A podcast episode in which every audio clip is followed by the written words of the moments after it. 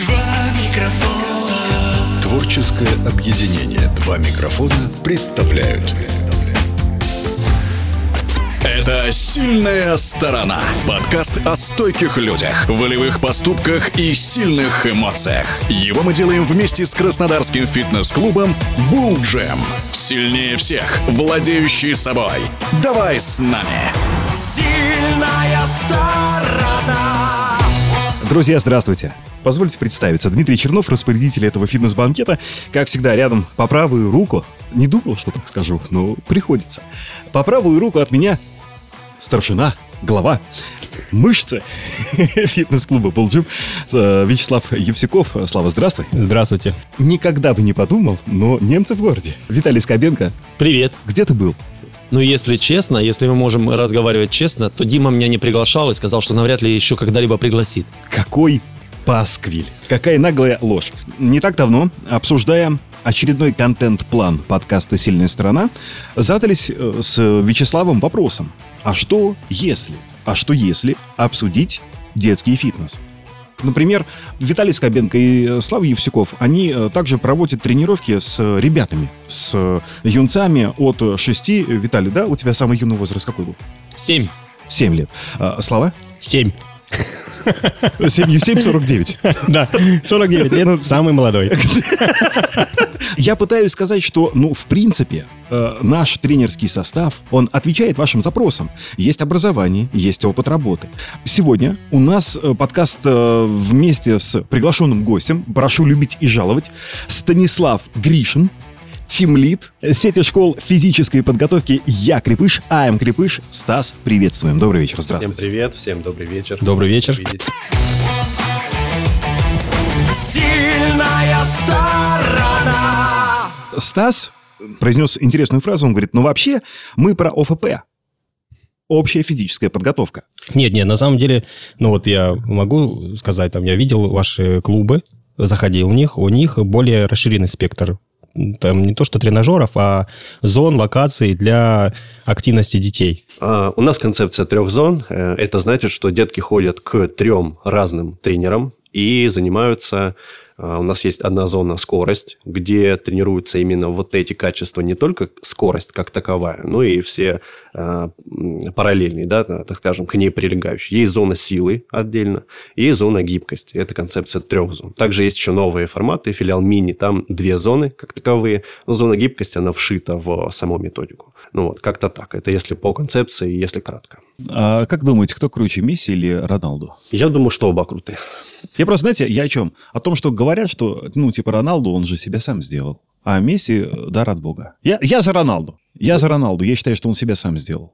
Ну, Вы? я за то все-таки, все-таки, что оба крутые. У каждого свои есть особенности, свои достижения, поэтому я так, наверное, не выделю кого-то из них. Оба крутые. Мой ответ такой. Э, Вячеслав. Я вообще от футбола далек. Лана Роудс или... Ну, здесь-то ты поправ... Значит, смотрите, я бы добавил этот список еще. Она себя сама сделала. Дмитрий, 2018 или все-таки 2016 Как резко перешли, да, от категории под... Просто вопрос или-или, а каждому свое уже. А вообще, Дмитрий, по поводу Месси и Рональдо.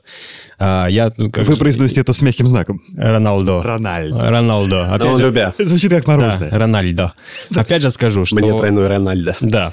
Э, Хорошо, что, э, ну вот вы говорите, что Роналдо, он все-таки пахарь, он сам себя сделал, все остальное. Но это же так. Это круто, это здорово, я не знаю, так ли это или нет.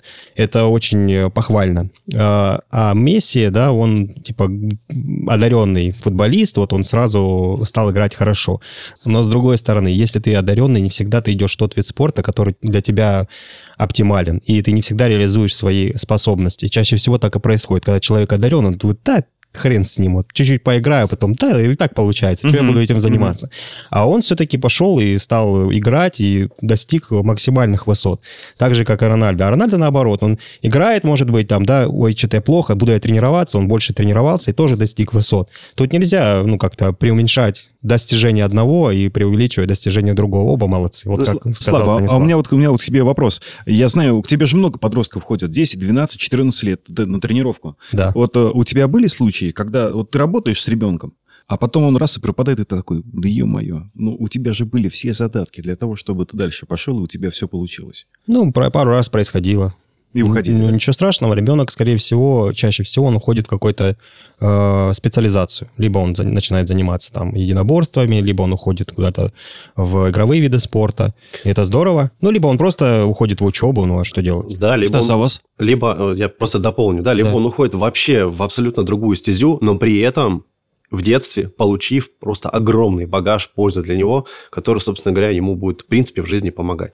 Потому что спорт, ОФП – это не просто про физические кондиции, это про целеустремленность, это про умение э, побеждать, это про стремление к определенным хорошим таким светлым штукам. И это все, оно на всю жизнь дальше ребенку, грубо говоря, помогает.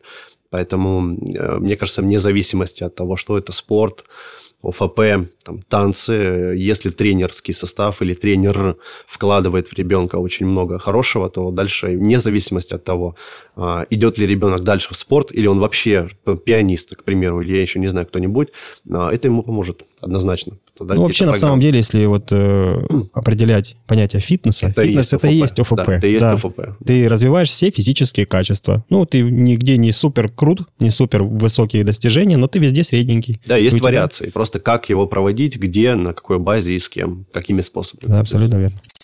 Когда мы говорим, ребенку нужен спорт, что мы имеем в виду? Я вот, например, как человек, который вечером перед тем, как заснуть, а- обычно свайпает экран э, Ютуба, где эти шорцы, не шорты, а шорцы, наткнулся на интересное видео, где э, умная мадам, э, умно формулируя, сказала, ну, тезисно так, «Э, ребенку не нужен никакой спорт, отпускайте его на улицу, пусть он бегает по лужам, лазит по веткам, как, все, все как в нашем детстве. Как у нас, да, было. Да, вот вы какого года выпуска? 92-го, 31 декабря. 83-й. Ви- Виталий, вы какого года? 86-го. 1900 или просто 86?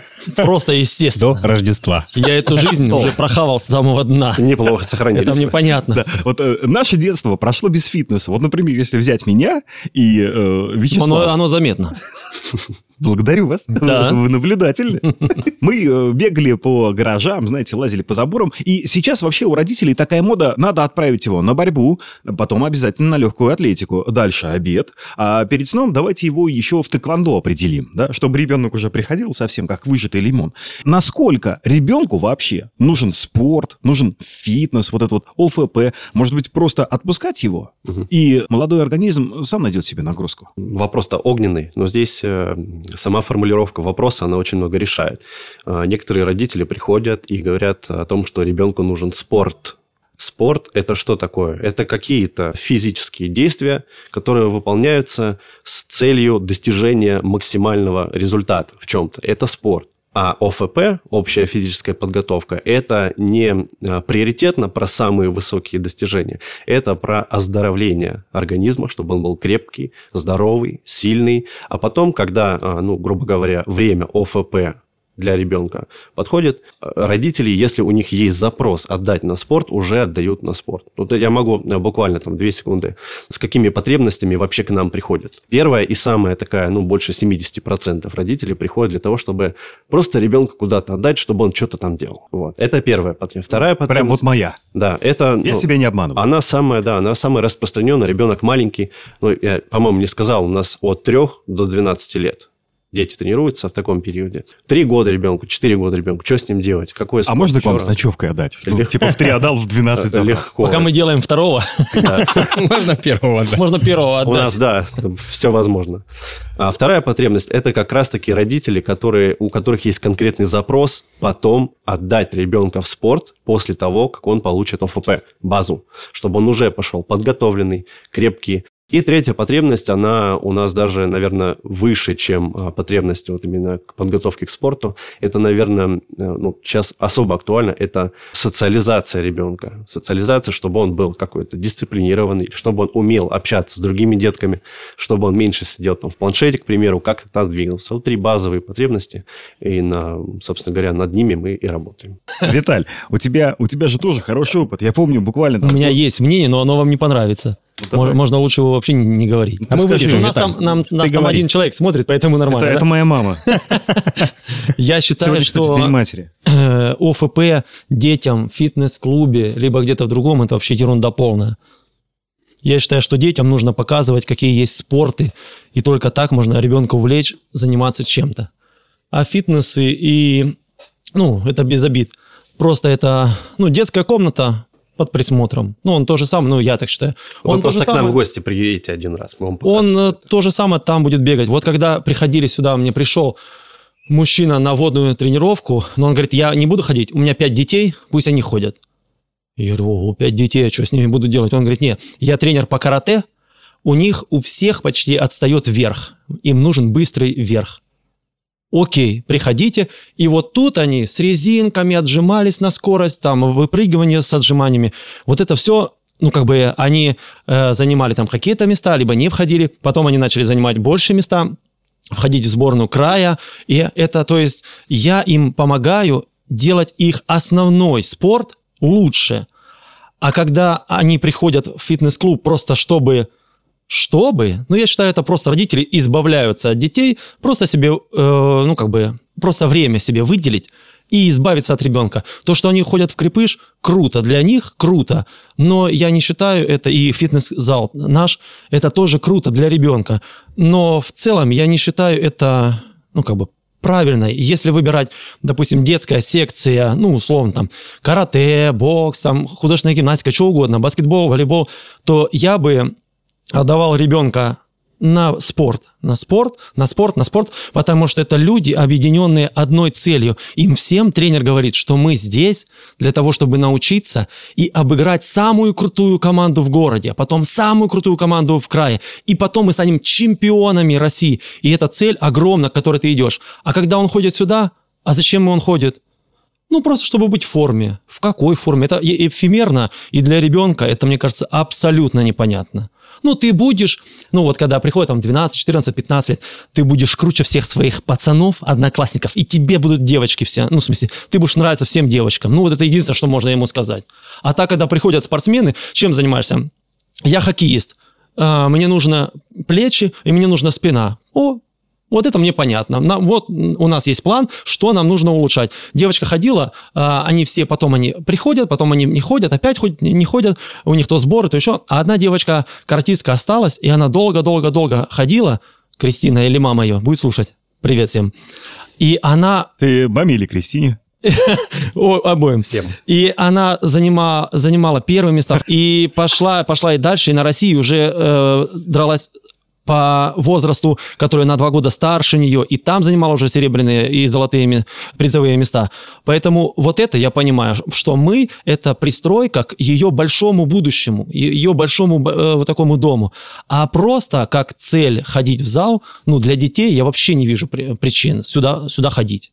Ну, это мое чистое мнение. Потому что, опять же, у нас нет социального развития ребенка как такового. То, что ему нужно, это 100% ему нужно. Он здесь, окруженный взрослыми, и он просто смотрит. Ну, первое время, о, прикольно, какие-то железяки, что-то тут все делают, какие-то штучки, там тренер то дал, тренер все дал. Но потом, в целом, которые я смотрю, они то в туалет уходят на 15 минут, то там что-то начинают, если в паре, друг с другом там драться, кувыркаться. Ну, как бы им их родители выгоняют, за них родители платят, и дома им говорят, ходи, я за тебя деньги вообще-то плачу. И они ходят, потому что, ну, а суть, вот у них нет такого, что, да, тренер, я приду, я хочу сегодня еще на подход больше сделать. У них этого нет и никогда не будет, потому что толком цели они не понимают.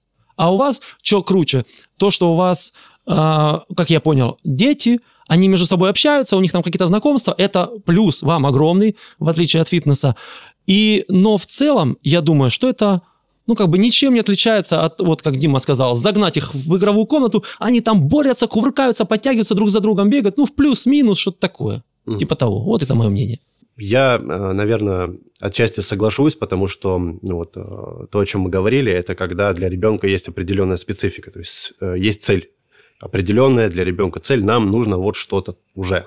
Э, Крепыш, э, не могу его э, назвать детской комнатой, потому что в крепыше есть структура от и до. И в методике тренировок в том числе. Те группы, которые я перечислял, там Easy, Medium, Hard, они идут по определенной программе, которая на каждый уровень, по которым они переходят раз в триместр, позволяет достичь определенных результатов.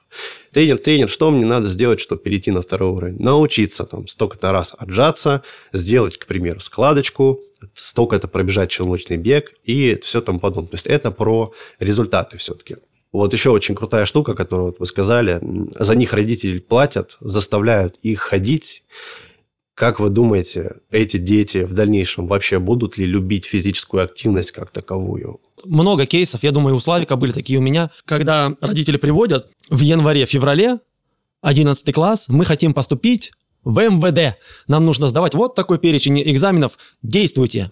А девочка или мальчик никогда не ходили на физкультуру с 8 класса, потому что что моя девушка будет потеть там в школе, она будет что-то такое, это, это не то. Она и покупает э, освобождение, типа там у нее что-то есть. Она не ходит, не ходит, не ходит, и в конце она понимает, что, ё-моё, мне надо сдавать. И тогда они уже сюда прибегают. Но я не знаю, у вас э, группы по сколько там человек одновременно занимаются? В одной группе может тренироваться до 10 человек. А, ну, ну не такие большие. Небольшие, до 10 человек, это рассчитано для того, э, чтобы тренер мог уделять вот за эти 50 минут персональное внимание каждому ребенку. Виталий, вот А. хотелось поделиться с вами своими наблюдениями по поводу э, вашего спича. Да, я абсолютно согласен, что когда ребенок занимается каким-то определенным видом спорта, у него есть цель. Но, э, допустим, вот э, ребенок тренируется дзюдо, и он приходит, э, папа приводит его или мама приводит в 4 года. В 4 года ни о каком дзюдо речи быть не может, абсолютно нет. Ну, И у них же там как раз ОФП. А они до 6 лет занимаются ОФП. Ну да, да. Но тренер, который тренирует ОФП, он не ОФП, он не тренер ОФП, он тренер дзюдо. И ему э, интереснее тренировать детей, которые уже тренируются непосредственно видом спорта. Он дает какие-то там, ой, там отжимайся, там подтягивайся, там прыгай. И вот как раз, э, мне кажется, в таких специализированных э, фитнес-клубах для детей там именно преподают ОФП как основной вид э, физической активности. То есть детям уделяют больше внимания, детям дают больше интересных разнообразных упражнений. Но есть дети, которым, допустим, в группе некомфортно заниматься. Есть дети, которым там нужно больше индивидуальный подход. И тогда таких детей уже приводят вот непосредственно к тренеру, к одному, который будет, да, да. будет им уделять внимание. Это уже история про фитнес-клуб, да. То есть разные, разные потребности и разное внимание детям оказывают. И вот когда ребенок очень маленький, ему ну, спорт, дзюдо, там самбо или там бег, волейбол ходить, он этого не поймет. Ему нужно ОФП. И вот для ОФП он идет именно в такие э, учреждения, такие места. Его нужно вовлечь в физическую активность ради того, чтобы ему было классно, чтобы он в своей голове, со- для того, чтобы быть здоровым, он сразу для себя закрепил, что физическая активность – это круто. Но в общем и целом, ну, важно, чтобы первое, ребенок общался, коммуницировал. Второе, чтобы вел подвижный образ жизни, а уж там борьба это, ОФП, керлинг. Главное, чтобы был при деле. И говорил, папа, Роблокс продли мне, пожалуйста. И я такой, да, сын, хорошо. Сейчас только в красное и белое схожу. У всех свои косяки. И тут он кассирше говорит, а у вас Роблокс есть? Сильная сторона. Сейчас дети больше в движении находятся. Я считаю, что меньше находится в движении, потому что сейчас а, больше людей живет в крупных городах. Выпустить ребенка на улицу в крупном городе достаточно опасно. Мы там росли, вот я рос в деревне, там Виталий, я знаю, рос в деревне. Сейчас вот в городе, допустим, выпустить ребенка даже там 8-9 лет, ну так, достаточно опасненько, можно сказать. И у ребенка нет вот этих вот гулянок, э, игру войнушки, жечь костры, подтягиваться, лазить по деревьям и все остальное. Поэтому развивается такая гиподинамия легкая у детей. Мы, допустим, стремимся тренировать детей там с 7 лет начиная. Потому что раньше они ну, очень тяжело удержать их внимание. Больше там 10-15 минут, да даже до 10 минут не удержишь, если ребенок младше 7 лет. Когда ребенок начинает ходить в школу, он более усидчивый, он уже понимает, что вот его будут учить, его будут тренировать, ему надо что-то делать. И когда приходит э, 7-летний ребенок, 8-летний, ты видишь, что он ну, практически ничего не может делать. Он не умеет ни подтягиваться, ни отжиматься, ни там элементарно правильно бегать, правильно приседать. А Чаще всего так происходит. Нет, бывают, конечно, дети, которые приходят и достаточно хорошо развиты. Но в нашем детстве, допустим, вот у меня в первом классе, мы когда э, все шли в, ну, в школу, в первый класс, э, я там, допустим, подтягивался раз 14, у меня там одноклассники Да тоже там ладно? 10-12 раз. Погоди, Вячеслав Евсюков в первом классе подтягивался 14 раз? Да, это было ну, нормально, потому что все Но это не отцы- проверить. Все отцы. Вот поэтому 14 раз. да, Поверим на слово. да. Все отцы детей там гоняли, чтобы они подтягивались, отжимались. А, Ну, отжимались все, это вот однозначно. Там у нас в классе был там один мальчик, который там мог, не мог подтягиваться, может быть, а все остальные могли подтягиваться. И все умели отжиматься, все достаточно хорошо бегали. Ну, потому что Играя на улице, у тебя не было ни компьютера, ни планшета, ни телефона. Ты участвуешь в таких активных играх когда нужно что-то делать, нужно правильно там лазить по деревьям, чтобы не упасть, чтобы убежать там от человека, который... У э, которого ты только что яблоки своровал. Да, которого ты собрал яблоки. Залезть на дерево к соседу и попилить у него шелковицы или тутовника, да, и быстро убежать. Ну, все это надо было делать. Прикладные навыки, да. Да, а сейчас этого делать не нужно, поэтому дети достаточно гиподинамичны. Давайте разберемся, со скольки лет ребенка нужно озадачивать. Ну, здесь все зависит, наверное, от цели. Но вот э, у нас тренировки проходят от трех лет. У нас есть отдельная группа, это подготовительные, они базируются одним годом, 3-4 года. Потом 4-6 лет, отдельная возрастная категория, 6-8 средняя возрастная, и 3-4, 6-8. 3-4, 4-6, А, 4-6. 6-8 и старшая возрастная категория 8-12. Начинают они с трех, и с этого момента 3 года и 4 года – это два раз, две разные вселенные у ребенка. Они абсолютно разные. В 4 года уже больше формируется способность к осознанности, они лучше фокусируют внимание на тебя. Но в 3 года это очень сильно все закладывается. И от того, как с этим проработать, ну, будет зависеть и дальнейшие, собственно говоря, тренировки в том числе. Ну, 3-4 года это, ну, они у нас называются подготовишки. Это группы, которые ходят, ну, тоже группа, и у нас группы до 10 человек. И тренер с ними проводит отдельную тренировку в игровом формате, вовлекая их через игру в двигательную деятельность для того, чтобы у ребенка сразу ну, тяжело иногда не отвлекаться на другие вопросы, многое хочется сказать, для того, чтобы ребенка быстрее, а, ну и, так скажем, правильнее а, привить, что ли, к не- у него любовь к физической активности. Это очень важно, потому что они как губки, то, что в ни- ну, как мы их лепим, они такие, по сути, потом и получаются. И вот они, у них особенность развития, а, вот есть внутренняя мотивация, да, и внешняя. Внутренняя мотивация – это потребность в движении, в общении. Им кайфово прийти, побегать, поорать, что-то такое сделать. И еще сделать так, чтобы это все происходило, во-первых, безопасно для детей, а во-вторых, прививало в них с этого возраста потихоньку-потихоньку осознанность. Дальше им это очень сильно поможет. Как мы работаем с детьми в Булджим? Ну, смотрите, во-первых, мы не берем малышей, потому что у нас все-таки тренажерный зал, и работать с таким маленьким возрастом тяжело в таких условиях, потому что ну, достаточно опасно. Там железка летает, там кто-то гирьку поднимает. И тут, э, мне кажется, у обычных тренеров, которые даже прошли курсы по работе с детьми, э, им будет сложно. Потому что помимо знания, как тренировать, нужно еще иметь педагогический опыт, чтобы ребенка завлечь. А завлекают обычно играми какими-то, да, какими-то плюшечками, чтобы ребенку было весело, смешно и задорно. Вот, не все это могут, это, это однозначно. Допустим, я с э, детьми трех, четырех, пяти, шести работать не могу. Мне к семи тоже, Бесит. тоже как бы тяжеловато, но справляюсь. А постарше уже более-менее пон- понятно. Они и понимают, и слушают, и им интересно. В наше время, э, в принципе, запроса по ОФП не было. Ну, что такое ОФП? Оно совсем недавно появилось. Ну, оно-то всегда было, но вот широкое распространение с, э, буквально вот с недавнего времени э, пошло. Потому что люди начали понимать, что ОФП – это про здоровье. Это про здоровье, про укрепление, про улучшение всего, что можно, без травм, без каких-то серьезных последствий и все тому подобное. Тема очень крутая, на самом деле. Нет, это, это прикольная вещь. Его бы отдавать часа на три бы туда еще.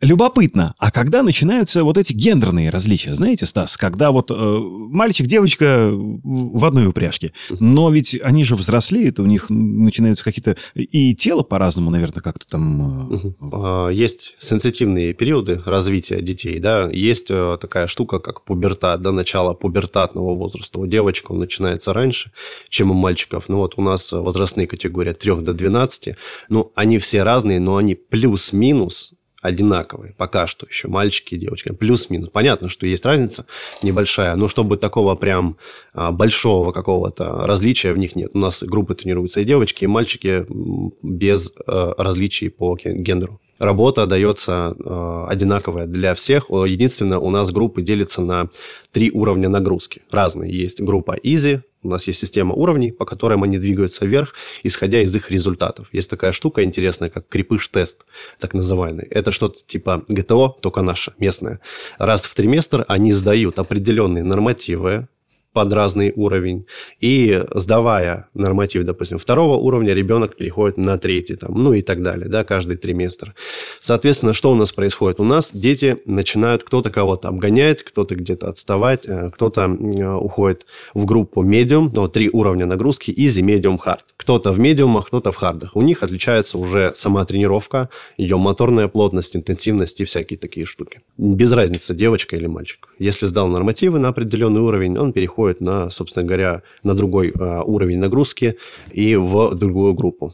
Дмитрий, открою вам тайну, и дальше тоже особо различий ну, не происходит между мальчиками и девочками. Единственная разница только в размере отягощения. Да. Вот и все. А так упражнения те же самые абсолютно. И для мальчиков, и для девочек. Ну, я имею в виду, вот э, дети, допустим, до 12 лет, там вообще нет разницы никакой. Потому что у них даже, ну, пуберта там у девочек, допустим, в 10 лет начинается, да, там, в 10, в 11. Ну да. Да, и плюс, ну, 12 годам там, ну, особой разницы там не чувствуется. А потом после, если ребенок продолжает заниматься, идет там и в фитнес, или в тренажерный зал, там 14, 16, 18, тоже разницы особо нет в упражнениях. То же самое выполняет и девочка, и мальчик. И размер отягощения просто меняется. У мальчика чуть побольше, у девочки чуть поменьше. Но это физиология. Там различия. индивидуальные особенности просто да, да, да. Так, учитываются вот. и от потребности, опять же. Опять же, да.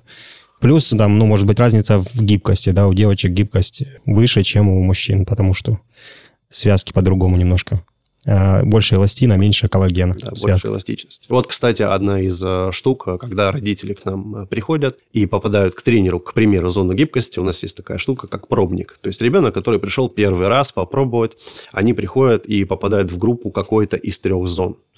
А дальше тренер обязательно, проведя тренировку, познакомится с родителями, спросив, для чего они пришли, какая у них потребность, какие есть особенности у ребенка, потому что они будут отдавать его в общую группу. Тренер должен знать, что за ребенок хотя бы первичную информацию. Потом тренер выходит и обязательно дает обратную связь, широкую, ну вот родителю, что у нас получается, над чем нам стоит поработать. Ну, естественно, он говорит это исходя из потребности, которой пришел родитель. Гибкость как качество у детей, оно лучше, естественно, чем у взрослых, особенно которые не тренируют э, да, эту гибкость. И чтобы ее сохранить, Гибкость – такое качество, которое позволяет тоже организм быть здоровым. То есть, если человек деревянный, он весь спазмированный, неэластичный, э, ну, это для здоровья плохо. Мы как раз помогаем э, и в этом вопросе тоже. Девочки, конечно, чуть эластичнее, чем мальчики, но если мальчик пришел заниматься ОФП ну, в маленьком возрасте, 3-4 там, года, 5 лет, ему проще будет, соответственно, быть гибким в меру. Я сталкивался с детками, вот приходят ко мне, ко мне, допустим, в 10, в 11 лет, и наступает такой момент, когда гибкость у них становится нулевая. Да. Абсолютно нулевая. Особенно у мальчиков. То есть он даже наклоняясь вниз, пытаясь достать до пола, он до колен максимум дотягивается. Ну, Ниже не серьезно, может. Да. Как вы, вы боретесь с этим? Или вы просто оставляете пока такую гибкость, тренируете другие физические качества, а потом в дальнейшем, когда уже рост заканчивается, конечностей, возвращаетесь уже к гибкости там, или как вот с этим работать? Э, у нас работа происходит по всем фронтам. Ребенок, он достаточно легко тренируем. Да, мы его лепим, как нам удобно. Ребенка слепить гораздо проще, чем уже взрослого человека. Если ребенок, допустим, с 3 до 8-9 лет все время уделял внимание гибкости, и потом наступает вот этот возраст, когда конечности начинают активно расти, и гибкость утрачивается. Есть ли разница между детьми, которые занимались гибкостью и которые не занимались гибкостью вот в этом возрасте, там 10-11 лет? Разница все же есть, потому что если он занимался гибкостью и занимался достаточно долго, то после, особенно как какой-нибудь период простоя, когда он ничего не ходил, ничего не делал, ему немножко будет проще, если он снова будет возвращаться в нагрузку, потому что мышечная память у него есть, да, у нас нейронно-мышечная связь очень угу. э, хорошо тренируется, когда э, ребенка, ну, особенно, когда с детства его отдают, ему будет проще ее восстановить. Но гибкость такая штука, что ее нужно постоянно просто поддерживать. Да, и тогда все будет огонь. Мы с вами говорим о физическом развитии ребенка, но давайте не забывайте о том, что все-таки у него есть и э, нервы. Невры. Невры, да. А как контролировать психологическое состояние ребенка? Вот э, как понять, хнычет он угу. или там реально проблема? А, ну, это вопрос такой очень общий, давайте так. Есть запрос куда-нибудь ребенка отдать. Родителю э, необходимо с ребенком об этом сначала поговорить. Это как минимум, что вот мы завтра идем в такую вот прикольную штуку или в такое прикольное место, как там, какое-нибудь, ну, к примеру, крепыш, может быть, что-то другое. Там классно, там ты будешь бегать, прыгать, с другими детками играть. Хочется, в подавляющем большинстве случаев, ребенок, особенно маленький, будет кивать, потому что ему прикольно бегать, прыгать и все остальное. Это такая первичная настройка ребенка, чтобы он меньше стрессовал, когда куда-то приходит, особенно первый раз. Дальше врывается команда филиала, к, ну, к которому пришли пробники. Да? Они общаются с родителями, они здороваются с ребенком, они все показывают, рассказывают добродушно, открыто как у себя дома, да, чтобы ребенку было спокойнее. Дальше врывается тренер. Он знает, как взаимодействовать с ребенком, как с ним знакомиться, что можно говорить, что нельзя говорить. Может показать ему, где мы тут что сейчас будем делать. Какие-то прикольные приколюхи, ну, в зависимости от возраста, да, у них э, особенности-то разные. И потом ребенка плавно вовлекает в тренировочный процесс, вводя его в среду, ну, грубо говоря, себе подобных. Потом ребенок выбегает счастливый, довольный, мама, мне тут нравится, или папа, мне тут нравится. Вот это единственный ну, приемлемый, нормальный для нас результат. Бывают крайние случаи, когда ребенок, может, не выспался, что-то, ну, что-то гипер какое-то произошло у него за день, он приходит, ничего не хочу, не буду. В этом случае мы в любом случае с ним работаем. Если уже, ну, совсем никак, его никто не заставляет, они могут к нам прийти на другое пробное, когда он, собственно говоря, адаптируется. Такие кейсы были, и они иногда есть по сети школ. У нас не только Краснодар, мы по всей э, России Бывает и такое. Ну, в этом случае ребенок приходит, он первый раз вообще приходит, смотрит, как тут что делают. У нас есть э, стекла, зонирование, то есть э, родительская зона отдельно и зона для тренировок. То есть родители, у них там столики, у них там э, все условия для того, чтобы родителям было комфортно в этой У вас вкусный кофе. Спасибо, да. Ребенок, если вдруг что-то как-то у него не так, не заладилось, ну, то совсем не хочет. Они могут прийти, посмотреть, как здесь все устроено, чтобы ребенок понял, что здесь безопасно, здесь прикольно, кайфово, они приходят на следующий раз, и зачастую у них уже получается пробная тренировка. Тут, опять же, зависит от команды. У нас э, в Булджиме происходит ну, примерно то же самое, только единственная разница между крепышом и Булджимом, то, что у нас, во-первых, 7 лет, и, во-вторых, у нас э, с детьми такого возраста проводят именно индивидуальные тренировки, не групповые. И для групповых тренировок у нас есть отдельные секции типа хореографии, гимнастики, бокса того же самого. То есть это уже такие более, более спортивные направления, но в зависимости от возраста это тоже ОФП в основном. То есть когда ребенок уже его это интересует, он уже кайфует, допустим, от бокса, то тренер это видит и начинает его больше готовить именно к соревнованиям, каким-то спаррингам и всему остальному. А с детьми, ну, если он приходит в тренажерный зал, то работает индивидуально тренер. И вот он уже сам тоже таким же образом завлекает ребенка.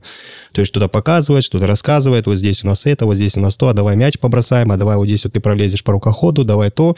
Ну и ребенок вовлекается, ему классно, кайфово. Но действительно, вот как говорил Станислав, есть дети, которые приходят, ну, не в настроении, может быть, не выспался или там в садике обидели. И вот, ну, не идет ничего, не тренировка. И, ну, чаще всего ребенок либо приходит в следующий раз, и все здорово, вот. Либо он говорит, что вот я не хочу, я пойду там, допустим, в группу, на групповую тренировку, там, допустим, на хореографию или там на гимнастику. Ну, да, здесь так. такая э, прикольная штука, что э, некоторые дети, им кайфово, если вокруг них еще есть дети. Бывает так, что тренер, как бы он ни старался изначально вовлечь, он изначально для ребенка чужой. Абсолютно верно, да. да. И вот здесь у многих наступает затык. А что мне с ним делать? Он не, пришел, не знаю, не хочет делать, что я ему говорю. Наличие, грубо говоря, других детей, которые уже ходят, уже улыбаются, уже им нравится, оно, конечно, стимули... ну, это один из стимулов для ребенка а, выходить и начинать свои занятия. Когда тренер для ребенка становится больше, чем человек, который говорит, делай это упражнение, делай это упражнение, когда у них возникает вот эта вот связь? Зависит от ребенка и зависит от тренера, зависит от условий, где они находятся и как вообще все проходит. По-хорошему, ну вот из э, личной практики я э, в компанию пришел тренером детским, да, потом э, начал потихоньку расти по карьерной лестнице. Вот, но у меня есть опыт и тренерский. Соответственно, детки ко мне тоже приходили, начинали занятия. Если тренеру удалось ребенка вовлечь, если тренеру удалось с ребенком наладить контакт, то а, тренер равно свой может наступить уже в конце первого занятия. Это как бы инфосотка, это не просто теория, это практический опыт. Бывает, что дети адаптируются ну, точнее, сближаются именно вот со взрослой персоной тренера чуть-чуть подольше. Зависит все от ребенка. Много факторов. От ребенка, от семьи, в которой он растет. Какие у него отношения с мамой, с папой. Какая у него вообще среда. Хвалят его, допустим, признают его заслуги или наоборот. Очень много факторов. Но здесь тренер, конечно, сильно на это влияет. Давайте так. Людей, э, э, детей нужно любить в первую очередь. Водяниста абсолютно точно. Работает это еще точнее. Если тренер показывает, что он сам вовлечен, что ему самому кайфово с ним вместе находиться, то ребенок, он нас читает, они очень хорошо нас считывают. Возникает такая штука, как здоровая привязанность ребенка к тренеру. Он считает тренера своим вторым взрослым. Резюмируем. Мне всегда очень нравится. Я с улыбкой на лице и умилением смотрю на то, как наши э, тренеры приводят своих детей в спортзал и занимаются с ними. Как Слава при, приводит очаровашку Аню. Как э, у Андрея, у моего тренера Сычева, приходит э, сюда заниматься Варя.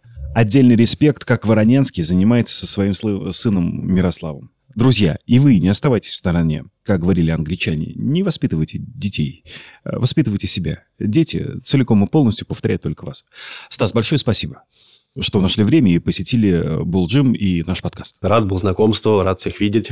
А про Лану Роудс я вам потом расскажу. Окей, договорились. Круто. Спасибо большое. Спасибо вам. Сильная сторона.